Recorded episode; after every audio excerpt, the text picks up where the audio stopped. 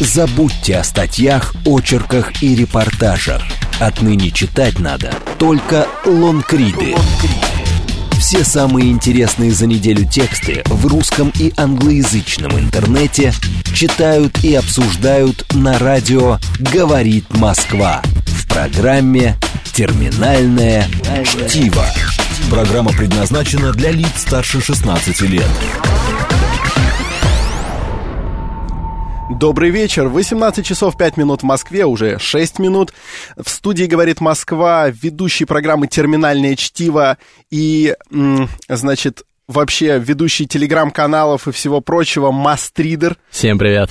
Ну и я, его соведущий Александр Форсайт, который будет помогать ему сегодня пробираться из э, интернет-дебри и, собственно, к вам. Прямо к вам с этими мастридами. Мастриды, напоминаю, как всегда, это тексты, которые обязательно нужно прочитать, с которыми желательно ознакомиться, это потому что интересно, но которые почему-то могли не попасться вам на глаза. Мы их сегодня и будем раскрывать.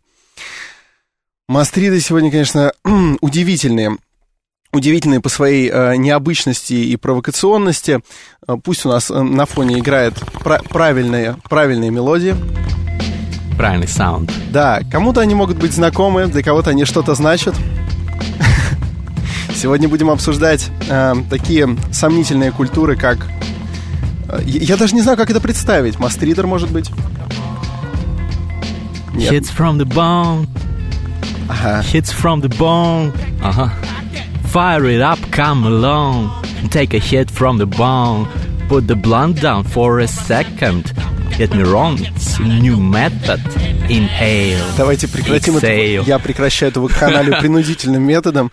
Э, когда мастридер читает рэп, это обычно лучше. Я-то думал, ты просто представишь собственно, характер нынешнего Мастрида. Первый Мастрид, на самом деле, очень серьезный и важный. Э, это текст Сэма Харриса, о, э, который называется «Наркотики и смысл жизни. Ну, на самом Короче деле... говоря, эм, в первую будь, очередь, будь осторожен с формулировками, это я очередь, тебя предупреждаю. Да, естественно. И у нас будет сейчас естественно. большой дисклеймер, но в первую очередь хотел бы сказать еще, что если вдруг вам есть что нам написать или сказать по теме наркотиков или смысла жизни, или в принципе э, что-то что значимое, то вы можете писать нам смс на номер плюс семь девятьсот двадцать пять четыре восьмерки девяносто четыре восемь, в Телеграм на говорит МСК Бот и звонить нам в прямой эфир на номер восемь четыре девять пять семь три семь три девяносто четыре восемь. Ну и Твиттер тоже для вас есть э, говорит МСК. Дисклеймер, давай, Дисклеймер добавлю, форме. да, юридически, что мы, естественно, ни в коем случае ничто не пропагандируем, просто информируем, рассказываем вам о дискурсе или дискурсе, который сложился в журналистике и блогинге зарубежной и отечественной. И, в частности, Сэм Харрис — это достаточно известный ученый, популяризатор науки, автор э, бестселлера, платинового бестселлера «Конец веры», в котором он говорит, ну, популяризует, так скажем, научный взгляд на этот мир и в том числе атеистическое мировоззрение. И он написал это эссе, которое, наверное, один из самых популярных текстов его и один из самых популярных текстов на тему психоделиков. Я сразу говорю, что он пишет в первую очередь не о наркотиках тяжелых, типа героина и кокаина, который ни в коем случае он никогда ни, никого не поощряет употреблять и предостерегает, а он говорит о различных исследованиях и своих мыслях, связанных с психоделическими веществами. Собственно, начинается текст очень интересно, я прям процитирую. «Все, что мы делаем, мы делаем для того, чтобы изменять свое сознание. Мы создаем дружеские отношения, чтобы чувствовать определенные эмоции – как любовь и близость, и избегаем других э, эмоций, как одиночество. Мы едим специальную конкретную еду, чтобы ощутить э, ее присутствие на наших языках. Мы читаем для того, чтобы думать мысли другого человека. И каждый наш момент бодрствования, и даже каждый наш момент в сновидениях мы пытаемся направить наш мозг на те или иные ощущения или размышления, которые, которые мы ценим. И, собственно, наркотические вещества некоторые являются тоже способом достичь этой цели. Некоторые из них нелегальны, некоторые из них э, стигматизированы обществом, некоторые из них опасны. Но, как ни странно, не всегда вот эти три группы, они пересекаются между собой. Многие наркотики, например, алкоголь и табак э, легализованы и повсеместно употребляются, хотя они являются крайне опасными и загубили... Аддиктивными, да. аддиктивными, да, вызывают зависимость очень э, высокую, в частности, ну, табак и сигареты вызывают зависимость, наверное, а, а, являются одними из самых аддиктивных э, наркотических веществ, но тем не менее не запрещены. Другие наркотические вещества, например, не являются аддиктивными или практически не являются в сравнении с ну, то есть там кофе, например, вызывает больше, большую аддикцию, чем некоторые Но нелегализованные не наркотики. Вещество. Ну, кофеин это, это наркотическое вещество. Ну, и... в принципе, его же нет в списке. Ну вот сейчас Всё. мы говорим о том, что есть список законный, а есть что такое наркотики. Этот переч, перечни, они не всегда пересекаются. То есть вот некоторые наркотики опасные, они запрещены, некоторые наркотики опасные разрешены, а некоторые наркотики, которые, как пишет Сэм Харрис, могут быть полезными, они тоже запрещены. Но это так только Сэм Харрис пишет, если что, мы считаем, что все наркотики мнение, опасны. Мнение редакции может не совпадать, как С мнением Сэма Харриса. Вот. А, и пишет, например, Сэм Харрис про психоделики, про псилоцибин, компонент, используемый в э, грибах некоторых, содержащийся в грибах, и ЛСД, вещество, которое открыл Альберт Хоффман в 1938 году в Германии, психоделик очень известный, который положил начало психоделической революции в мире в 60-е годы. Кислота. Да, и он пишет о том, что несмотря на то, что там нет риска аддикции и достаточно... Опять же, опять же, вот здесь я тебя снова прерву, я не могу перестать да? тебя прерывать. А, это, опять же, кстати, очень спорное заявление, потому что, ну, я, я, я могу обосновать э, противоположную точку зрения.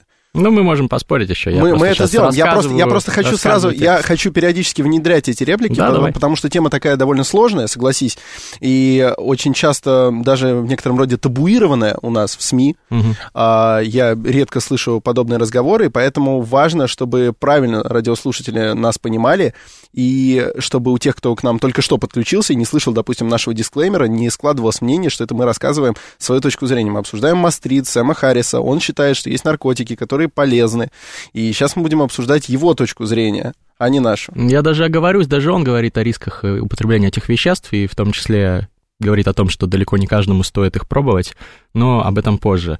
Вот. Помимо ЛСД он напоминает МДМА или экстази, которая э, имеет э, в некоторых случаях доказанный терапевтический потенциал по медицинским показаниям, когда применяется, но вот э, это вещество как раз-таки несет большие риски, в том числе злоупотребление, и э, может быть нейротоксичным, как показывают некоторые исследования.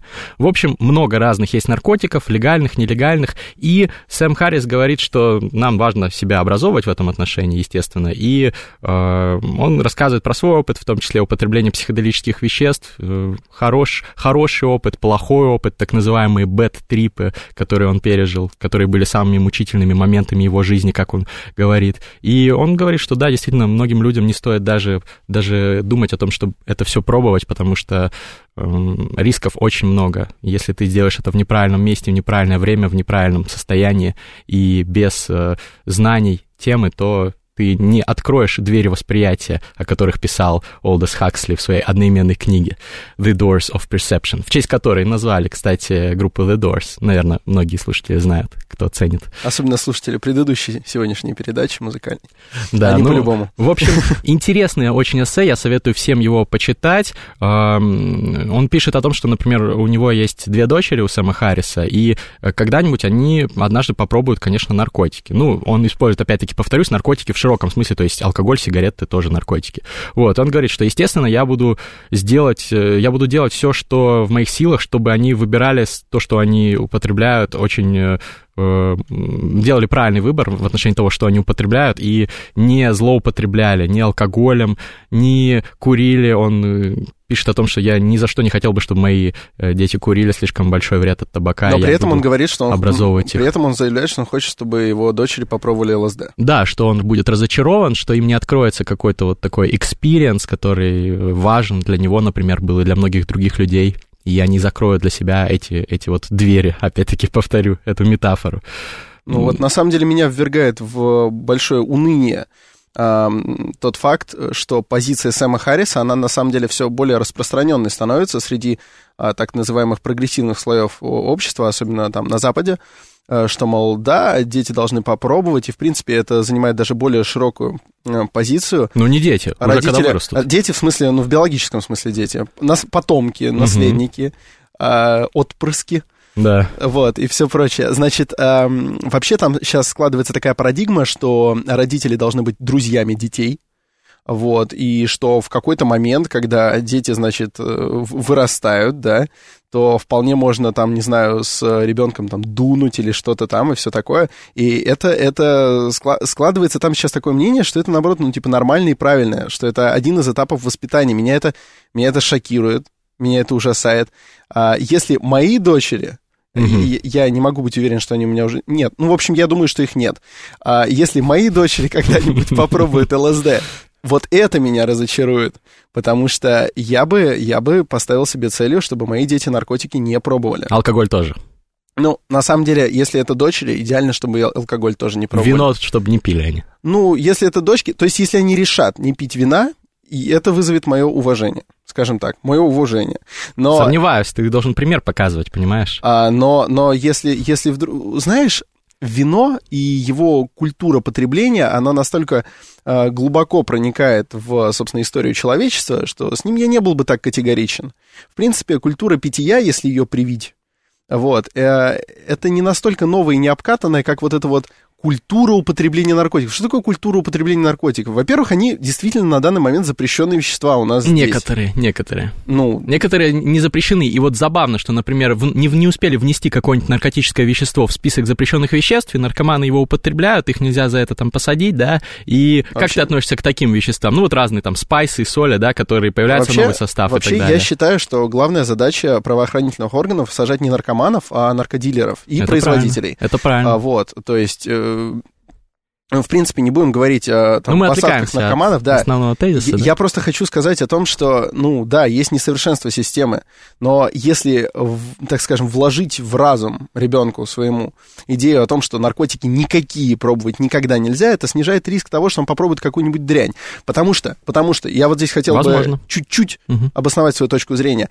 У многих особенно в юном возрасте, могут возникать иллюзии от такой интерференции, в общем, иллюзии, базирующиеся на том, что человек еще не научился как бы разделять наркотики там на легкие и тяжелые. То есть, э, естественно, номинально он понимает, какая есть разница. Угу. Но у него в сознании нет такой устоявшейся формулы, что вот есть что-то там тяжелое, что-то легкое. Есть вот наркотики. Если папа будет рад, условно говоря, да, что, ах, я когда-нибудь попробую ЛСД, то может возникнуть ощущение, что папа и не будет против, если я чем-то серьезнее побалуюсь. И Но это, это типичная логическая ошибка, я могу ответить. Это типичная логическая ошибка, которая может возникнуть не только в моей голове. Это можно в любой сфере жизни тогда сказать, что, ну, начинается там с... Начинаете вот с каких-то невинных веществ, а потом переходите там на героин, грубо говоря. Ну, это некорректный аргумент. Да, действительно, наверное, все э, кто использует тяжелые наркотики, начинали с легких, но это не значит, что есть причинно друзья мои, связь. Друзья мои, дорогие радиослушатели, у кого есть дети, позвоните нам, пожалуйста, в прямой эфир на номер 8 495 7373 94 8 и скажите, вот вы были бы как бы разочарованы, если бы ваши дети никогда не попробовали ЛСД? Ну вот, мне просто интересно мнение родителей, не то, что вот мы умозрительно себе представляем. Ну, я думаю, что большинство там согласятся с тобой, естественно. У нас э, население чуть по-другому думает. Да и в Америке тоже большинство поспорят с Сэмом Харрисом. Он не выражает глаз большинства, он ну, выражает ну, глаз давай, прогрессивной ну, какой-то ну, давай части послушаем, общества, значит, я бы сказал. Э, значит, алло, здравствуйте, как вас зовут, вы в эфире? Да, меня Николай зовут. Здрасте. Здравствуйте. Вот, э, к сожалению, у меня такая, будем говорить, беда настигла, как отца, что вот мой сын начал употреблять наркотики. Ну, я не знаю, там легкие они там, типа, как, покуривать травку. Угу. Вот. Ну, что, значит, я могу сказать. Очень у него так в кавычках хорошо жизнь сложилась. Значит, потерял нормальную работу. Угу. Вот, сейчас, значит, э, там то в одном месте грузчиком, то в другом месте, еще там что-нибудь. Очень замечательно. Были прекрасные перспективы. Значит, и вот его объяснение такое, что вот такое же объяснение, один, один слово, что и ваш, будем говорить, оппонент. Угу. Что алкоголь тоже наркотики. И мне он тоже говорит, что вот алкоголь, наркотики. Я как вот послушал, думаю, да, это, это вот мой сын.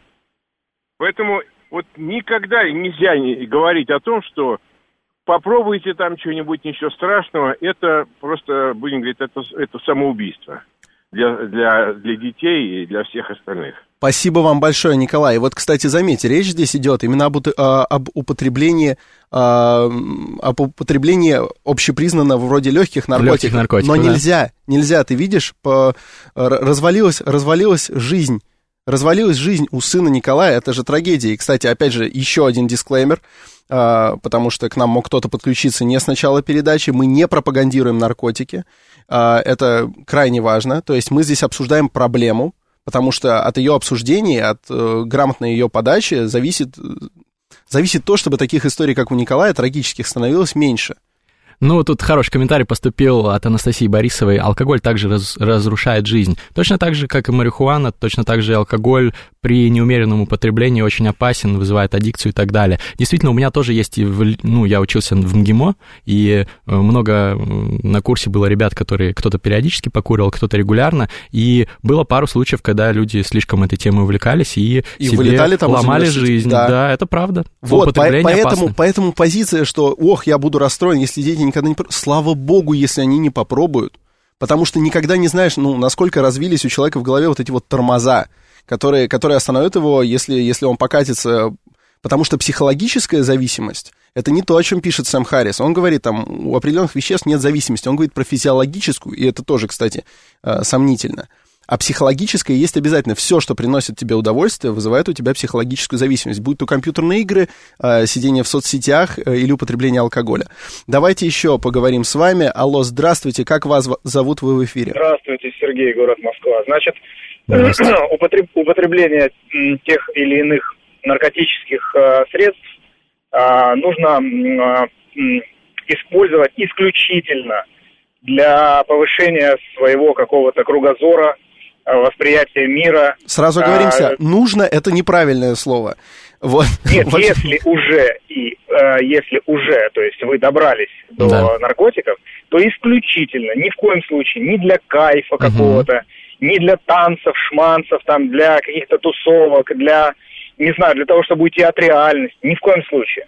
Только исключительно для каких-то практик, понимаете? И это должно быть исключительно в нужной компании, с нужными людьми, и в один, два, может быть, раза, то есть... Э, но чтобы э, так с собой, ну, э, так контролировать себя и не углубиться дальше, нужно обладать, э, ну, достаточно высоким интеллектом и, э, скажем так, пониманием э, того, что ты хочешь от жизни, и, главное, желанием развиваться. А человек, который он настроен на саморазрушение, понимаете, ему на Он не обязательно... в любом случае. Он будет э, саморазрушаться бургерами, не знаю, чем угодно. Чем угодно, понимаете. Спасибо э, большое. Это, да, это отсылка к Кастанеде, понимаете? Вспомните Кастанеду. Да, а, спасибо вам большое. Вот. Э, Я знаю, кстати, многих людей, которым бургеры больше вреда, чем наркотики принесли, потому что это тоже удовольствие, ты на него подсаживаешься. Так что, Саш, таким образом можно вообще, если твой аргумент доводить до абсурда, то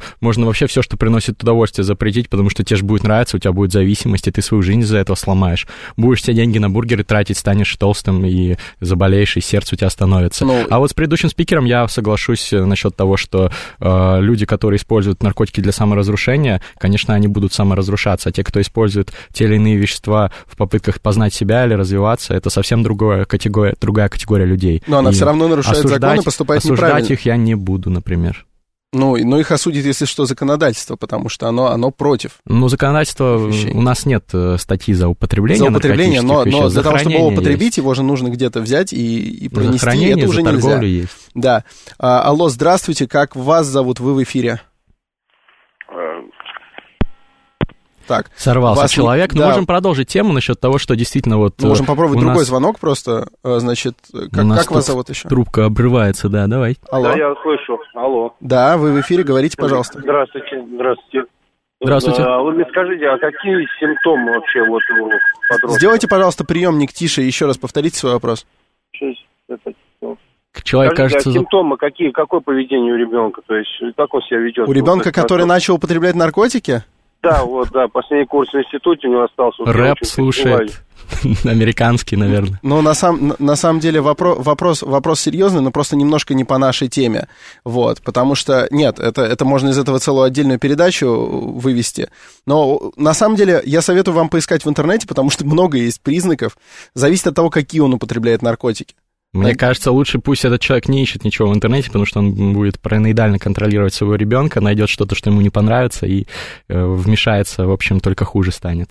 Очень часто такие случаи бывают, ну, в том числе в знакомых мне семьях. В общем, я возвращаюсь к теме э, войны с наркотиками и криминализации их употребления. Мы с тобой вот обсуждали, ты поднял эту тему.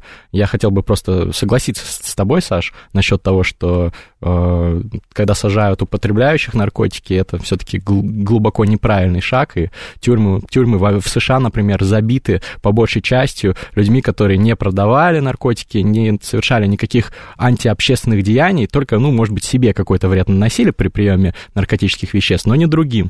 Но у них, когда их э, обыскивают полицейские на улице, находят наркотики и сажают в тюрьму. Это вот известная War on Drugs, война с наркотиками, которую да. объявил Никсон в 80-е, на которую потратили из американского бюджета несколько триллионов долларов за несколько десятков лет, и которую все эксперты признали одной из глобальных неудач. Будь осторожен с выражениями «все эксперты». Ну, большинство экспертов, там ООН, в частности, выпустила коммюнике пару лет назад, что это была одна из глобальных таких ошибок американской и мировой политики, борьба с наркопотреблением. Нужно, естественно, сажать и наказывать э, продавцов, э, особенно тяжелых наркотиков, но ни в коем случае не тех, кто их употребляет. Людям нужно помогать, тем, кто зависимые, и те, кто э, страдают от э, последствий употребления веществ. Но ни мне, в коем случае не нужно их сажать. Мне, мне, кажется, мне кажется, что имеет смысл вернуться к теме к теме, собственно, самого Мастрида. Вот, кстати, Deep Forest пишет, что у вас пропаганда, как врач-нарколог, говорю, нет, мы ни в коем случае не ни пропагандируем. Случае нет.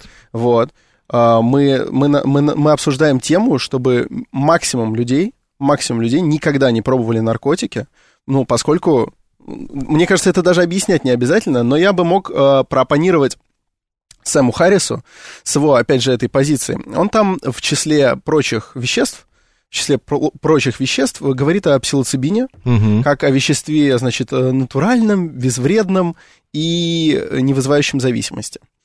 А, безвредным и вообще, в общем, без какого-то глубокого влияния. Я бы хотел ответить. Нет, вред есть, он говорил. Ну ладно. Ну, он, он так, знаешь, он как-то поверхностно коснулся. Он, в общем, сказал, что вот есть, мол, что-то тяжелое, а есть вот псилоцибин, ну, такая классная штука.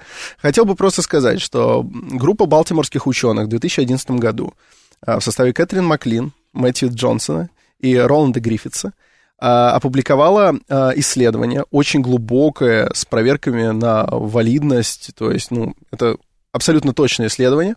Вот, можешь его найти в, каком в интернете. Sage. Угу. Знаешь? Нет. Sage Journals, не знаешь? Э, ты много читаешь научной литературы? Я рекомендую. Ну, Science, тебе. Nature читаю. Вот. Ну, я могу тебе прислать ссылку. В общем, э, и итог этого исследования, ну, в числе прочего, э, говорит о том, что псилоцибиновый опыт оказывает долговременное влияние на структуру личности. При том, что до этого, да. так скажем, основной, эм, основной мыслью основной позицией было, что после 30 лет вообще на ядро личности ничего не влияет. Угу. Нет. Псилоцибиновый опыт оказывает долговременное влияние на структуру личности. Запомнили.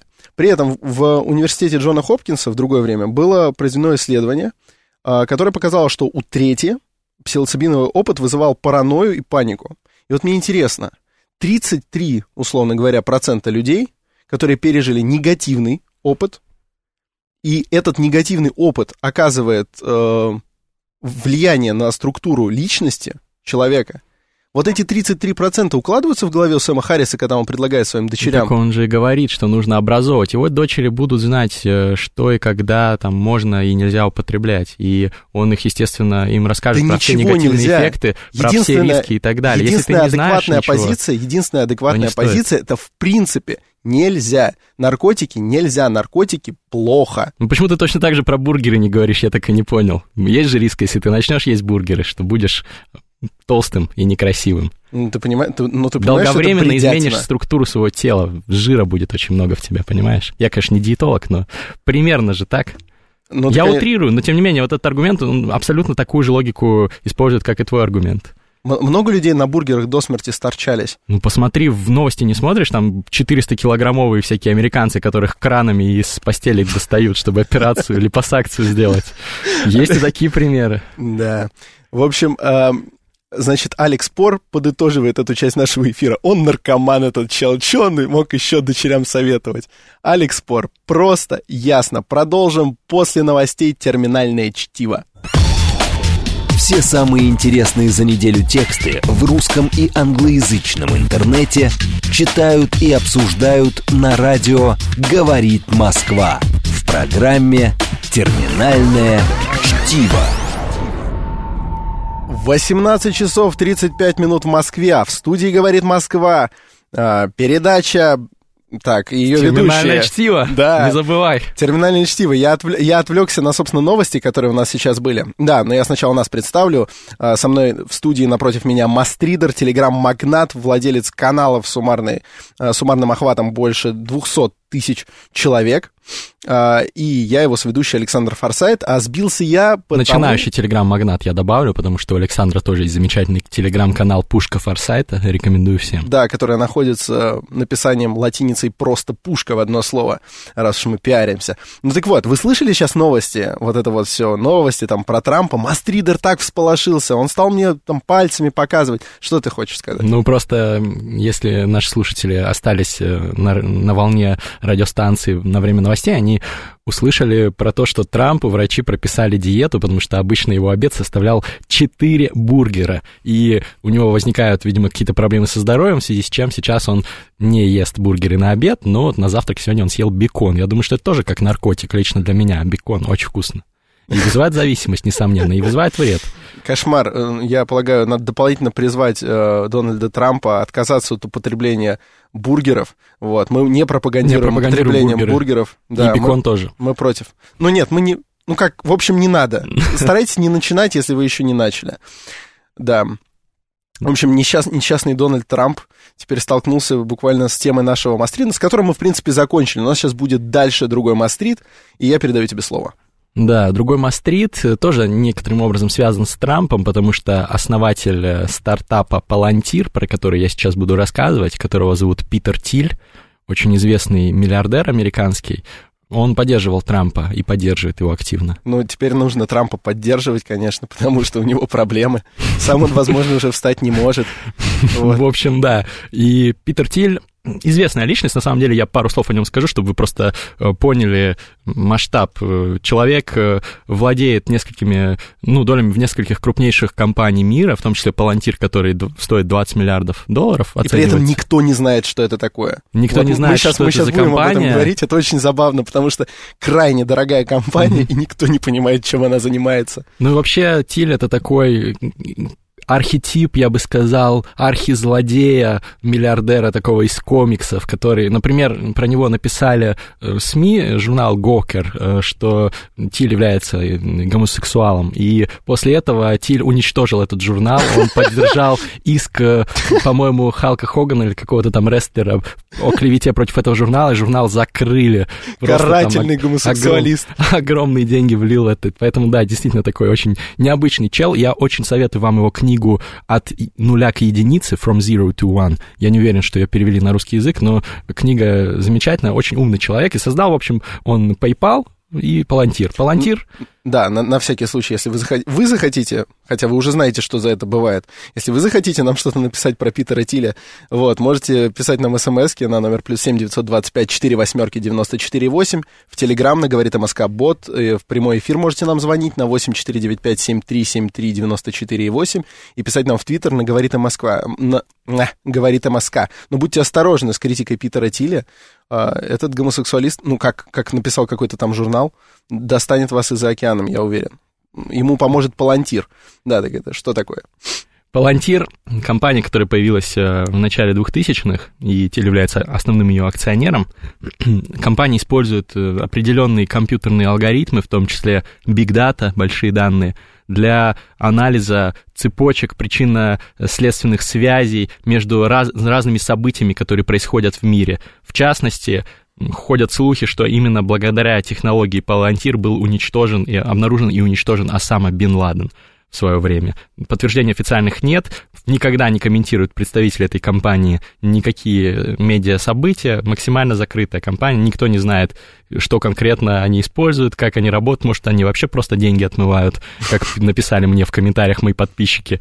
На самом деле интересная версия, но э, Palantir Technologies это огромная, ну, одна из пяти крупнейших, э, один из пяти крупнейших стартапов по оценке в США. То есть огромная компания, очень мощная, тысячи людей в ней работают и занимаются непонятно чем. И в том числе она с помощью своих big data, с помощью своих аналитических систем помогает э, работать разным госорганам, сотрудничает с Пентагоном, со всеми спецслужбами и с полициями разных штатов, о чем я сейчас подробнее расскажу. То есть давайте я вам поясню. Э, пару передач назад мы говорили о системе социального рейтинга в Китае, вот, что там обрабатываются, собственно, большие данные, э, и вам присваивается какой-то рейтинг, и, в общем, государство следит, большой брат не отпускает, в общем, страшное дело. Так вот, Палантир — это квинтэссенция этой идеи. То есть э, вы даже не можете предполагать, какие данные о вас собирают и собирают ли, что о вас известно компании Palantir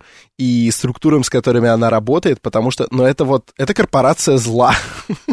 Ну, во всяком случае, это так выглядит. Ну, вообще, они говорят, что они корпорация добра. И, в частности, вот в одном из мастридов, который я опубликовал на этой неделе, про то, как Палантир сотрудничал с полицией Нью-Орлеана, Нового Орлеана, Э, в тайне от всех налогоплательщиков и от большинства сотрудников э, и, и местного парламента, и, и, и полиции. То есть знали об этом только мэр, генпрокурор и глава полиции. Ну, и, видимо, какие-то высокопоставленные люди в полиции. Вот, и они, э, люди, которые инициировали эту программу, говорили, что мы инициировали ее, потому что Новый Орлеан — город шестой по преступности в США, постоянно молодые люди убивают друг друга на улицах, в уличных перестрелках, это ужасно, мы просто не могли на это смотреть, слез, э, слезами, слезами обливались, и поэтому нам нужно было вступить в это дело. Ну и получить многомиллиардные контракты, конечно же но это не самое главное. Так, и так, так вот пишут, э, так вот пишут в этом Мастриде. В Новом Орлеане ситуация была следующая. Действительно была очень высокая уличная преступность, и был заключен в 2012 году контракт тайно между полицией и э, Palantir Technologies компанией.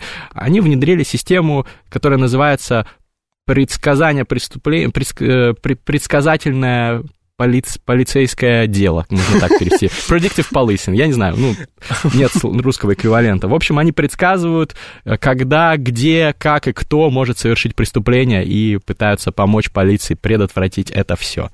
На самом деле звучит как научная фантастика, но э, многие уверены в том, что это работает. Палантир сейчас сотрудничает не только с Новым Орлеаном, но и с властями других э, городов и штатов США. В Калифорнии активно работает их системы, в Нью-Йорке одно время активно работали их системы. Я просто сейчас еще расскажу про другой Мастрит, который я, которым я тоже делился на той неделе, тоже про, Палан... про Палантир. Он выходил в том году в журнале Wired, и там вот подробнее рассказывается про историю компании, как она подсадила на свою иглу полиции разных штатов, потому что когда полиция стала пользоваться этими уникальными инновационными алгоритмами, которые помогают им э, анализировать данные о том, кто может быть потенциальным преступником, составлять профили на всех потенциальных преступников, анализировать все преступления, которые совершаются во всех э, уголках каждого штата, каждого города, и все это там соединять, проводить причинно-следственные связи, говорить, что вот в этом квартале, например, нужно усилить полицейские кордоны, потому что здесь с вероятностью 80% в эту неделю кого-нибудь убьют, и вот такие выводы делают.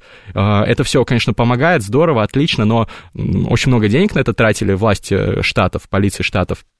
И, соответственно, после того, как они решили отказаться в Нью-Йорке, например, от использования этой системы, им сказали, окей, хорошо, расторгаем контракт, но данные мы не можем вам передать, они являются нашей интеллектуальной собственностью. И сейчас нью-йоркские власти сами разрабатывают какую-то in-house ну, внутреннюю систему, которая бы аналогично работала вот этой системе Палантира, но у них нет таких денег, таких средств, чтобы создать такую же махину огромную. Я хочу еще раз а, подчеркнуть, а, потому что, возможно, кто-то кто не до конца понимает, что это такое, ну, потому что никто до конца не понимает, что это такое. Мы тоже Пала- не понимаем. Палантир — это система, которая благодаря каким-то алгоритмам может с высокой долей вероятности, как заявляет Palantir Technologies, и что косвенно подтверждают все заключающиеся контракты, а, государственные, может с определенной долей вероятности а, предсказать, что в какой-то момент кто-то где-то совершит преступление. Что этот человек там окажется и что он там будет делать. проблема, проблема здесь, мне кажется, в том, что, может быть, это как-то и помогает полиции. Конечно. Но как ты думаешь, каков процент, ну вот, перестраховки? И процент ошибок высокий, и этических вопросов много. То есть, например, эта система, она глубоко расистская, как пишут некоторые СМИ, в плане того, что она пишет, что афроамериканцы с большей долей, долей, долей вероятности будут совершать преступления. Ну да, то есть если у кого-то возле Walmart украли велосипед, с большей долей вероятности палантир будет искать афроамериканцев. Но, к сожалению, это действительно так, в плане того, что преступность среди афроамериканцев выше, это факт, это не ну расизм. Да, поэтому... Но в определенных моментах, да, действительно можно назвать э, Я, в принципе, не склонен обвинять расизмом. В расизме. Я, я даже не знаю, в чем его обвинить, ничего не понятно. Они, mm. мне кажется, компания, которая занимается чем-то благородным и полезным для человечества, должна была бы как-то быть более открытой миру. Искусственный интеллект, в принципе, нельзя обвинить, наверное, в расизме. Он просто делает э, свои выводы на, основ... на основании анализа данных беспристрастно. Ему mm-hmm. все равно, какого цвета кожи э, преступник. Ну вот я еще расскажу, наверное, немножко про то, как работает система, а то слушатели, мне кажется, немного в шоке. Э, пример в Новом Орлеане, как это все работает. Э, ходят офицеры и ну, офицеры это общее наименование полицейского в США. Ходят офицеры по улицам, опрашивают людей, какие-то там регистрируют мелкие правонарушения, записывают в карточки свои, ну, в планшеты сейчас, раньше в карточки записывают. Это называется полевое, полевое интервью, полевое собеседование. Даже просто обычных людей досматривают, ну, отпускают, если не находят никаких признаков правонарушений. И все эти данные каждый день аккумулируются, ну, сотни, сотни вот этих полевых интервью проводятся каждый день, каждым а, участковым, так сказать, офицером, как, как они называются в США некому обрабатывать этот огромный массив информации, только искусственный интеллект может это сделать, иначе штат полиции пришлось бы раздуть до чрезмерных размеров. А сейчас все, все эти данные анализирует э, некий машинный алгоритм, который используется Palantir Technologies этой фирмой, он составляет э, все эти данные в единую картотеку и проводит какие-то выводы на основе ну, вот, машинного обучения, скорее всего, как, как я подозреваю. То есть это не написано ни в одном из мастридов, но, скорее всего, сейчас же машинное обучение на буме находится учатся, что машины, сам, машины алгоритмы сам, сами учатся делать выводы на основании каких-то данных. Они смотрят, вот тут, значит, э, была перестрелка, а вот здесь было ограбление на прошлой неделе. Значит, этот район более криминогенный, чем э, соседний. Значит, сюда нужно направить больше полицейских. И такие простые вещи, простые выводы, но они без этой системы были бы невозможными. Что вы думаете о том, чтобы искусственный интеллект регулировал такие важные сферы деятельности? Вы в эфире. Алло, здравствуйте, как вас зовут? Здравствуйте, Михаил, Москва. Ну, во-первых, я хочу сказать, что искусственного интеллекта сейчас как такового нет. А обработка так называемых big data осуществляется теми же алгоритмами, что и обработка сигналов, то есть корреляция и свертка. Или а мы чего-то не знаем. А, ну, в общем, короче говоря, если э, коротко, то э, программист задает какие-то параметры, по которым, так сказать, можно определить преступника, а машина уже по этим параметрам что-то находит. Вот. Потому что никто, кроме э, программиста, это сделать не может. Машина ему только помогает. Ну, а основное во всем этом деле, это то, что это способ управления массами, когда массам навязывается, э, ну, очередная религия, что и ею управляет искусственный интеллект беспристрастный, который ни от кого не зависит и так далее и тому подобное. Что очень хорошо перекликается с предыдущим получасом, где э, советовали курить бамбук. Не советовали. Ну, какие-то американцы советовали, да, правда. Не, марихуану да, он, по-моему, не советовал, кстати. Он, наоборот, писал о том, что вот не, марихуана может быть и опасной. Неважно, давай дослушаем, потому что с тем мастридом мы уже покончили. Вот. Просто это две вещи одной и той же грани, что это э, нужен товар, который нужно, нужно продать. Для этого нужно создать спрос. Вот он и создается тем или иным способом. А для того, чтобы лучше и предсказуемый создавался, лучше, чтобы все ходили строем. Вот в Новом Орлеане, видимо, скоро будут все ходить строем. Спасибо большое. А ведь мы любили Новый Орлеан совершенно не за это, а за джаз, джаз. Там, да, за да. креольскую культуру.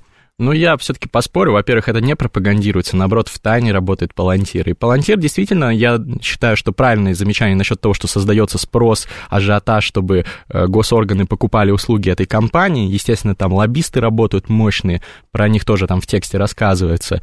Но на самом деле есть действительно проблема преступности, которую надо решать, и есть машинные алгоритмы, которые могут помочь ее решать, решить. И на самом деле, ну, я не очень понял комментарий насчет того, что искусственного интеллекта не существует. А кто тогда обыграл Гарри Каспарова в шахматы или в ГО, ну, в ну, ГО обыграл? Что программист? Понятно, что программист написал программу, но искусственный интеллект, он дальше уже сам. И, в частности, вот Альфа... Он же не может сам себя развивать. Он сам себя развивает, в том-то и дело. Если ты почитаешь побольше про машинное обучение, например, Альфа-Го играл сам собой, это программа, которая победила чемпиона мира по ГО, японской игре, которая сложнее, чем шахматы в миллионы раз. Вот, он победил два года назад Лиси Доля, чемпиона корейского, по-моему, или японского в, в ГО. Он просто играл сам собой этот алгоритм, и сейчас шахматы тоже такая же программа появилась, которая тоже сама себя научила играть и обыграла все предыдущие Но эм, я про, то, я про то, что эта программа все еще продолжает играть именно в шахматы или играть в Го. Она не начинает пытаться заниматься какой-то другой темой. Мне ну, кажется, отличие это... искусственного интеллекта от очень развитой программы, э, которая накапливает какие-то данные, там, не знаю, развивается,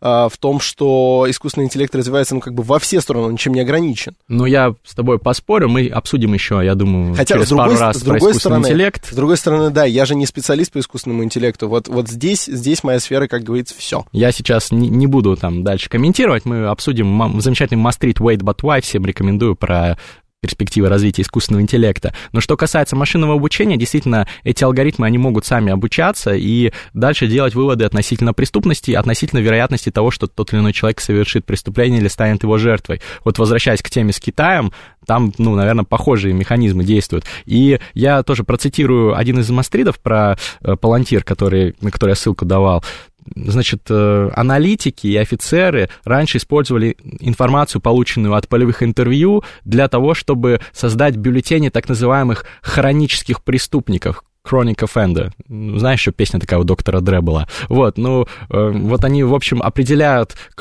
тех людей, которые с высокой долей вероятностью являются потенциальными преступниками, как в фильме или книге «Особое мнение». Вот тут пишут в комментариях «Особое мнение Филиппа Дика», да, именно так.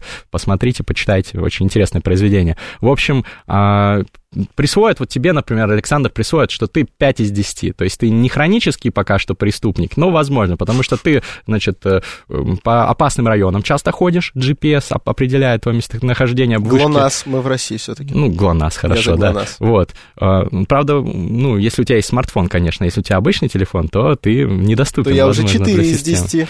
вот. Шах и мат, Потом ты, ты покупаешь, может быть, алкоголь в разных барах, где якшутся сомнительные личности и так Шается. далее якшаются, прошу прощения.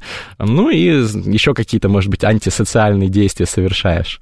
Ну, ты... Совершаю, будем честны. И что? Ну вот я 5 из 10, и что? Ну и то, что, например, если будет совершено преступление там, где рядом ты находился, и будет там два человека, три и пять, то есть ты и еще какой-то э, трешник, у которого может быть там очень приличная семья. Ну, я не говорю, что у тебя неприличная семья, но просто вот у человека приличная семья, он там не употребляет алкоголь, например, и не замечен в разных правонарушениях, а ты, например, вчера на красный свет дорогу перешел. Угу. И вот с большей долей вероятности э, будет идентифицирован потенциальный подозреваемый в твоем лице, а не в лице вот этого человека с тройкой.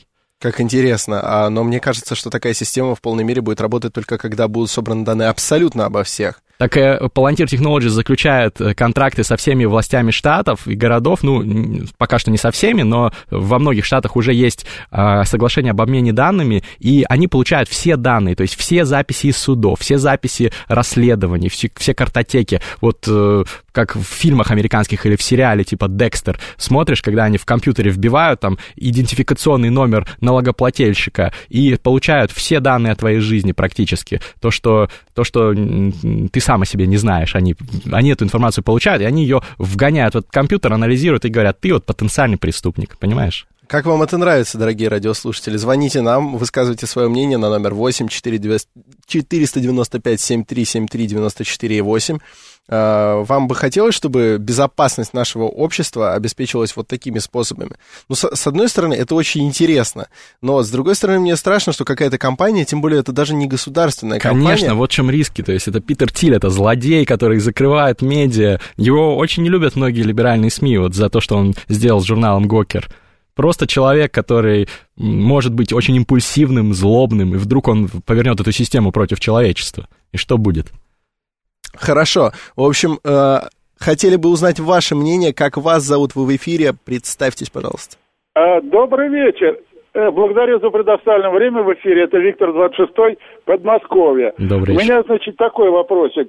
Ну, вот все говорят, что мы там, значит, э, все об нас знают. Ну, знают, знают, но мне бы не хотелось бы, как говорится, только в благих целях, понимаете, чтобы мои данные, тактико-технические, или как там по-научному называется, не уходили на сторону, и все. В средствах массовой информации я тут, да, даже, по-моему, через ваше э, радио, я слышал, что государство не несет ответственности за такие вот э, выбросы значит, моих данных. Но не моих, там еще кого-то там. Вот в таком духе. Давайте разберемся с этим вопросом. Благодарю. Спасибо вам. Вот именно, именно про это, Виктор, и я говорил, что это сторонняя компания. Сторонняя компания какого-то чувака, который уничтожил издательство, когда они, когда они его чем-то неприятным назвали. Не страшно ли передавать ему какие-то эти данные? Но, с другой стороны, я, может быть, доверяю даже больше компании Palantir свои данные, чем там правительству, потому что в той компании работают самые крутые программисты, которых русские хакеры пока что еще вроде бы не взломали. Во всяком случае, мы не слышали об этом. А Пентагон уже вроде ломали. Бы, вроде, вроде бы взломали. Поэтому, знаешь ли, риски, мне кажется, может быть, даже меньше. Питер Тиль знает, что он делает. Действительно, я советую его книгу и советую почитать вам то, что он пишет в интернете. Это очень умный человек, хотя и, возможно, и злодей. А я правильно понимаю, что Питер Тиль — это участник той самой знаменитой PayPal мафия. Да, это PayPal мафия, группировка основателей PayPal, которые сейчас, в принципе, правят миром. Ну, вот все вот эти конспирологические ребята, вещи. Ребята основали сервис э, и... для оплаты в интернете. PayPal, да. да. Потом продали его и основали новую компанию. Это Илон Маск, вы все его знаете, и все мои подписчики практически молятся на Илона Маска. Он фантастический человек. Это Питер Тиль, это Хоффман, который возглавляет LinkedIn, это социальная сеть профессиональная, тоже стоит там 15, миллиардов долларов, что-то такое. И основатель Ютуба. То вот. есть просто люди, которые правят миром сейчас, и у них все данные о вас. У них и так все данные. Вы хотите им еще дать? Алло, здравствуйте, как вас зовут? Вы в эфире. Алло. Видимо, вы уже не в эфире. Испугались, испугался человек. Когда услышал про PayPal мафия. Мне кажется, он в бункер пошел. Но это даже называется как-то страшно. Однако, однако мы предоставим этому же человеку еще одну попытку. Как вас зовут? Алло, здравствуйте. Добрый вечер, Николай МСК. Добрый вечер. Вот хотел сказать по поводу э, всей этой истории с компанией. Э, об этом хорошо сказал э, Валентин Катасонов, профессор экономики. Значит, тезис такой, что эра постмодерна и цель всего этого проекта транснациональной компании – это электронное рабство. То есть полностью наличность убирается, и все, все данные, все в электронном виде. И вот собственно говоря, думаю, не только Америку это ждет если будет развиваться все по этому сценарию. Пойдет дальше. Спасибо, Спасибо большое за ваше мнение, Николай. Я услышал знакомую фамилию. Дело в том, что господин Катасонов э, преподавал в МГИМО, не знаю, как сейчас, и он является очень одиозной личностью, которая говорит о том, что вот действительно там масоны, жидомасоны, транснациональные компании хотят захватить мир и поработить нас всех, вживить нам чипы и так далее. Возможно, в чем-то он прав, ну, естественно, все хотят э, захватить мир, если люди амбициозные, но я считаю, что это уже какая-то алармистская риторика. Серьезно, э, вот этот вот человек использует выражение «жидомасоны»? Ну, он вообще имеет право преподавать? Ну, представляешь, вот в МГИМО есть такие, да, преподаватели, в том числе, как и в любых других вузах российских, э, одиозные, с сомнительными взглядами. Есть Кошмар. еще, ну, знаешь, вот эти вот Николай Стариков и прочие люди, их зовут, зовут в топовые вузы, они читают там лекции, и это, конечно, ну, у меня вызывает только недоумение, как можно э, конспирологистов каких-то таких вообще слушать. Ну да, с другой стороны, какие у нас могут быть вопросы, если у нас даже лидер парламентской фракции может позволить себе, ну, всячески всяческие кра- крайне, крайне резкие да. выходки. Да, это ужасно, конечно. Потому что мы здесь не говорим о своих политических симпатиях или антипатиях, но просто как этот человек может представлять какую-то группу населения, довольно большую, которая за него голосует, вот. Ну, здесь я соглашусь с господином Катасоновым. Мы действительно живем в эпоху постмодерна. Со мной согласился бы Слава КПСС в данном случае. Да, но мы движемся дальше в сторону метамодерна, и в этом вам, вам помогаем мы, ведущие программы «Терминальное чтиво». Сегодня мы обсудили два крайне крайне, крайне своеобразных мастрида на разные темы, но, как сказал один из наших радиослушателей, э, отчасти соприкасающихся. Последнюю минутку я хотел бы порекомендовать вам, дорогие радиослушатели, переходить на сайт Мастридера, ну или через какие-то его соцсети заходить, а, смотреть, потому что Мастридер взял интервью да, взял интервью у создателя русскоязычного лагеря на фестивале Burning Man. Там, кстати, тусуются периодически Илон Маск и прочие знаменитости. Burning Man — это фантастический фестиваль, я поеду туда в этом году. Обязательно зайдите на мой сайт, прочтите интервью, и, может быть, у вас получится тоже попасть с нами. А с вами были Александр Форсайт и Мастридер. Терминальное чтиво. Пис. Все самые интересные за неделю тексты в русском и англоязычном интернете читают и обсуждают на радио «Говорит Москва» в программе «Терминальное чтиво».